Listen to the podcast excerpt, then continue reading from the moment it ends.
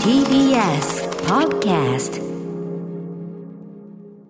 はい、水曜日です。日比さん、よろしくお願いします。はい、6時です。お願いします。はい、私、ライムスター歌丸も第6スタジオに参上している次第でございます。はい今日はちょっとね、あのー、日比さんも、はいえ物理的にもビッグなネタを持ち込んでいただいておりますし。はいほかほか持ってきましたはいほかほかといえば、私もちょっとほやほやほかほかおの、ーちょっとこの熱そのままにやりたいという話がありまして。はいはい。ちょっと、始めていいですか？行きましょう行きましょうアフターシックスジャンクション After Six Junction. 3月9日水曜日、時刻は6時今1分です。早っ。ラジオでお聞きの方も、ラジコでお聞きの方も、こんばんは。こんばんは TBS ラジオキーステーションにお送りしているカルチャーキュレーションプログラム、アフターシックスジャンクション、通称アトロク。パーソナリティは私、ラップグループ、ライムスターのラッパー、歌丸です。そして、はい、水曜パートナー TBS アナウンサーの日々真央子です。ということで、日比さんのはいお話もがっつり、後ほどしたいので、先にいいですか？もちですちょっとごめんなさいね。行きましょう行きましょうこんなとこだけ年功序列ってわけじゃない。とんでもないすいません。ついさっきほやほやで。そうライブだからそう、熱感をちょっとね、逃さずやりたいなと思ったんですけど、今日ね、あの、仕事を終えて、まあ、マイゲームマイライフのね、もう残りわずかなんですけど、あの、収録を終えましてですね、で、ちょっと早めに終わったんで、あ、これいけるなと思って、ええ今、六本木ヒルズのですね、はい。東京シティビューというね、要するにあの展望台になってるところがそのままあの展示会になってるってね、いろんな展覧会やったりしてますけど、あそこでずっとやってるですね、えー、梅津和夫大美術展。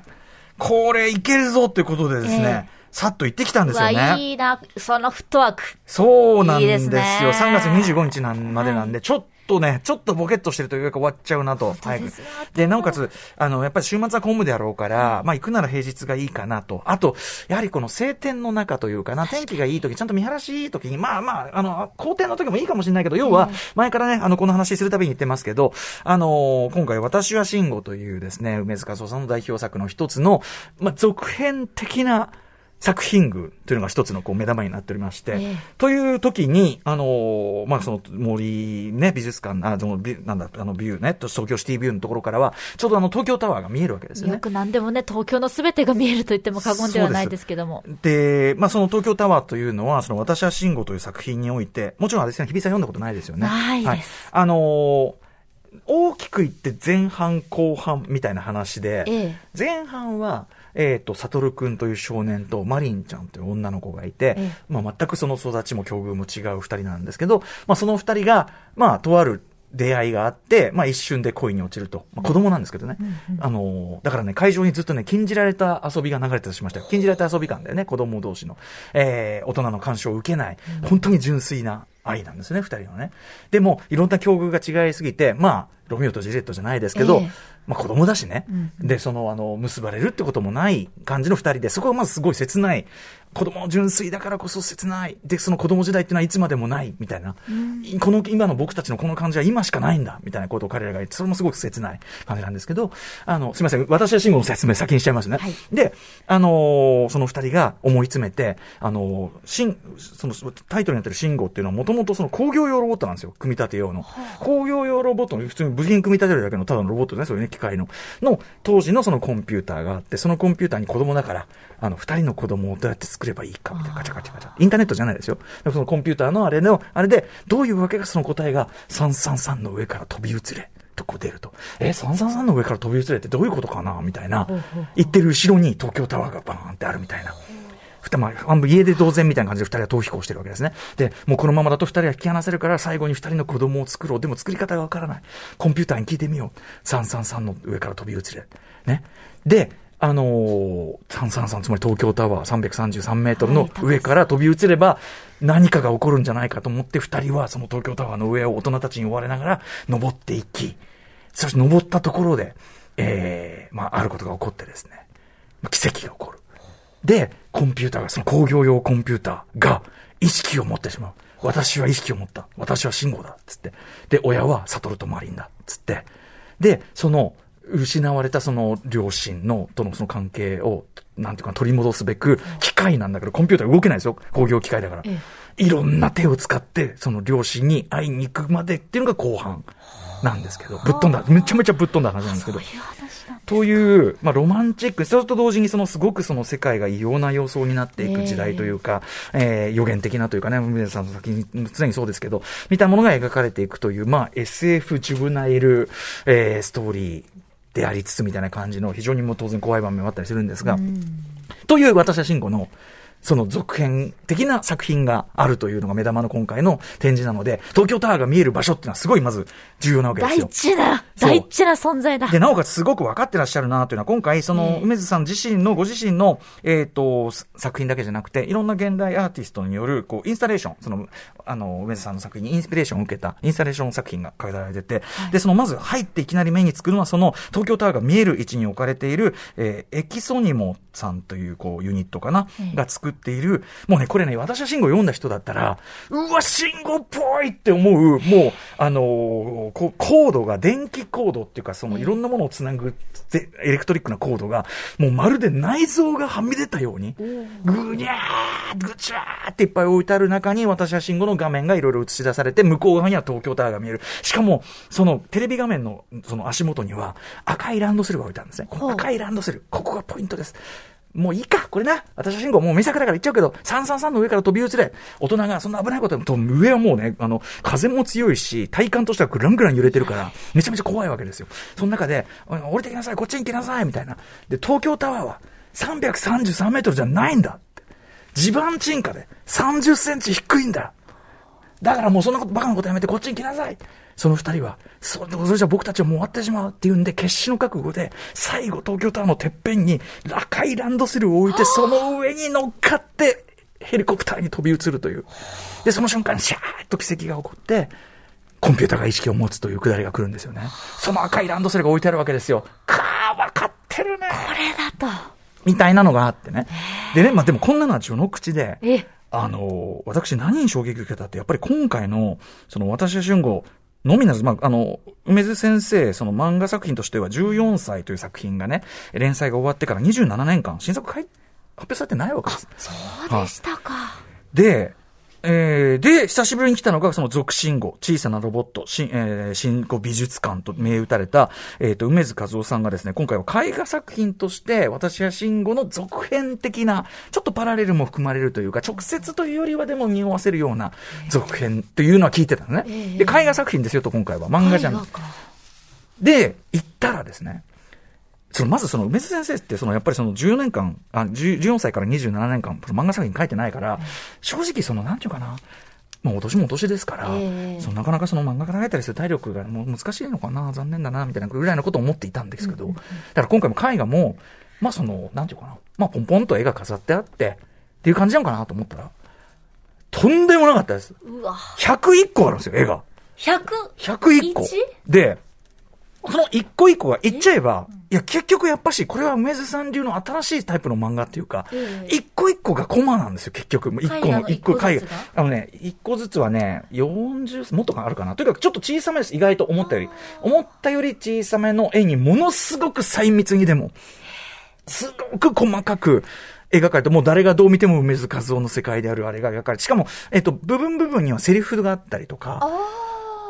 とかね、えー、そう、ちゃんと言語的なメッセージも込められていたりあの、時間運びもね、コマ的に、ちゃんとこう、なんていうの、この場面のアクションがこうなるっていう連続してるのもあれば、むちゃくちゃその時間が飛ぶとか、そういうのもあったりとか、飛躍もあったりするんですけど、でもた、まず単純にだから、あ、そういうことなんだ。本当に続編だし、その、ま、この間、あの、大河竹立石さんというね、あの、現代アート作家であり、えー漫画家でもあるた、大河立石さんが絵画を小回りにして、あの、漫画にするというね、そのあれ手法、すごくそれも展覧会面白かったですけど、大河立石さんなる意味逆で、絵画を漫画にするっていうか、もう一個一個の絵がコマであるような作品であって、それが101個あって、めちゃくちゃあるんですよ、数が。で、しかも、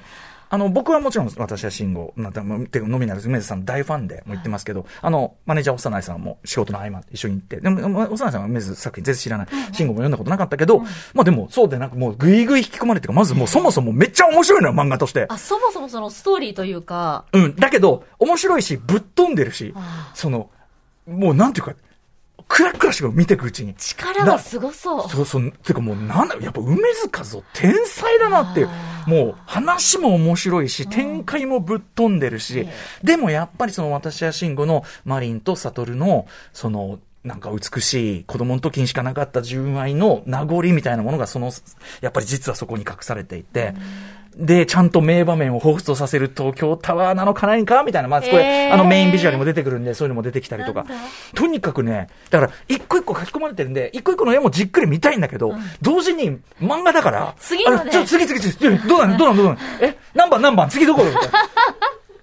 な。見ていくみたいな。うんうん。そう。だからね、うん、でも、ただもう一周ぐらいしたくないね。もう、次はもう一回じっくり見てもいいし。絵そのものをね。はい。だからね、結構がっつり私や慎吾の続編でした。まあい、やー、というようなですね、あれで、とにかく、まあ、本当にこのこと一言です。クラックラした。もうあまりのことに、あまりのパワー、あまりの基礎、あまりの面白さ、あまりのエネルギー、あまりの美しさ、みたいなところでね、やっぱ梅津和夫すげえな。これもっとみんな騒いでいいやつじゃない？っていう、本当に長年の梅津和夫さんのファンとしてもですね、本当に。あの、もちろん今回は、だからある意味私は慎吾を中心とした、あと、えっ、と、まあ、作品のこう、なんていうの？あの、名場面が飾ってあるようなのが、漂流教室と私は慎吾と14歳って、まあ、ある意味その近未来、なんていうかな、ちょっと予言的な、今いろいろなんか大変なことになってますけど、予言的な、えー、この3作品を中心に、もちろんあの、キャリアを振り返るようなところもあったりするんだけど、そこはまあメインの展示だったので、もちろん梅津さんのそのある意味、もうちょっと作家としての全、うん。方位的なね、あの、特集みたいな、もうちょっと、他にの機会にもちろんやりようはあると思うんだけど、あのーにしてもね、とにかくその、というよりは、だから、解雇的なものというよりは、やっぱり今回の梅津さんの新作ですよね、続進後の、その、が凄さっていうか、で、それを27年間、だから、要するに、一個一個の絵、すごい、本当に書き込まれたちゃんとした絵なんで、101枚作ってたんだよね。ずっとだからね、まあ、コンスタントにかどうかわかりませんけども、うんその間に確実に制作活動は続けてらっしゃったってことですもんね。とにかくやばい展示だったし、やばい作品だったし、やばい、やばい漫画だったし、絵画としてもやっぱりその、これほどコマとしてこう、活用するというような絵画のあり方っていうのは当然、あの、プロの漫画家でないとできないことでもあるだろうし、あとね、その、もちろん私は慎吾の続編、はい。次から次へとこう、ページをめくるように、こう、絵を見てして。しまうという。体験としてもオンリーワンですよね。うん行かなきゃできないとこと。いう面白みもありつつ、同時にですね、あの、僕がすごい梅津ファンとして想起したのは、えっと、闇のアルバムかなっていうね、梅津さんの、あの、これは一一冊で完結している。しかも、あの、なんていうかな、ショートショート集っていうか、それこそ、1枚絵とか、2枚絵ぐらいで、こう完結する、ストーリーがあるとも限らない。もうなんか、あの、ただ単に、その嫌な感じがする、そのシチュエーションだけがボンって置かれてたりとか、いや、あのね、というシリーズがあって、例えば一個ね、僕がすごい印象に残ってるのは、すごい宇宙隔てて離れて、えー、いる恋人同士が画面でしか見たことない。で、ようやく会えるねって、会ったら、女の人の方が超でっかい。要するにその、なんていうかな。全くこう、交わらない二人だったことがわかるみたいな、ちょっと悲しい。ほやっぱ梅津さんのその作品の特徴っていうのは、やっぱりその、すべての人はある種その自分の主観というものに閉じ込められてるっていうか、主観の中にいる、主観こそがその人にとっての世界であって、ええ。っていうようなのが、梅津さんの僕は一大テーマだと僕は思ってるんだけども、でね、まあ、それはともかくとして、そんな感じで、あの、1万家で見せる、2万家で見せるみたいな、そういう絵画的な漫画表現の可能性みたいなのは、その闇のアルバムっていうのでもやってたりするし、あと、まあ、私は慎吾とかはじめですね、特に私は慎吾有名かな、あの、扉絵がもうとにかく、それ自体も、あの、絵画的なアート作品としてすごいっていうのもありますんで、まあ、それは、そういう要素は知ってたけど、それがこのボリュームで展開されてるのかっていうのは、どぎも抜かれて、いや、101の新作。参った。とにかく、いや、本当面白いの、とにかく。はああの、だし、言っちゃえばそういう漫画的な俗っぽさもちゃんとある作品群なのね。絵画的な美しさもあるけど、もう吹き出しもあるし、あの、な、あと本当にね、これ褒めてんだけど、何考えてんだっていう。何考えてんのみたいな展開とかもガンガンあったり。予期せぬ、ん。想像すらもできない。そう、まあ面白い展開、グロテスクな展開、あとはもう想像もつか何を考えたらこんなことになるのか、みたいなのもあれば、でも最後に、終わり方がこう、ちょっとこう、ふっとこう物悲しいというのかな。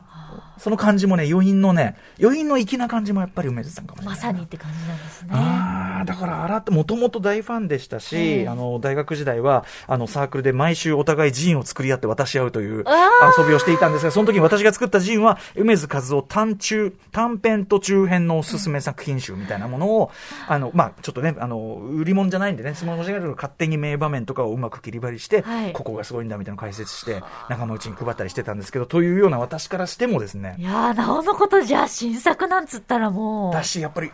改めて、もうもちろんもう何度も読んでますけど、ええ梅津作品もう一回ちゃんと読んでみようっていうかね、14歳とかは、今読むとだいぶまた読み見えか読み方とかね、変わってく感じ方変わってくるかもしれないなとかいろんなこと思いましたね。まずはぜひ皆さんちょっとね、あの、私信号、読んでいくのがもちろん望ましいですが、一冊というなら私信号望ましいですが、あの、読んでなかった幼いさんもこりゃすげえと圧倒されていたので、えー。いかがでしょうか、東京シティビューで3月25まで開かれているー、ということなんで時間がない。すいませんな感じで。はい。今はい月いっぱいです、ね。ほかほかでございました。はいちなみに図録はですね、はいあのー間に合っておりませんで、おあのー注文方式となっておりまあ、す。なるほどですね。うまたこれもすごそうだな、ずっしりと。はい。というようなはい感じでございました。はい。えー、そんな感じで、後ほどじゃあ、ひびちゃんのね、ずっしりしたもの。はいひびちゃんのずっしりしたものを話は後ほど言ってみましょう。はいえー、本日のメニュー紹介です。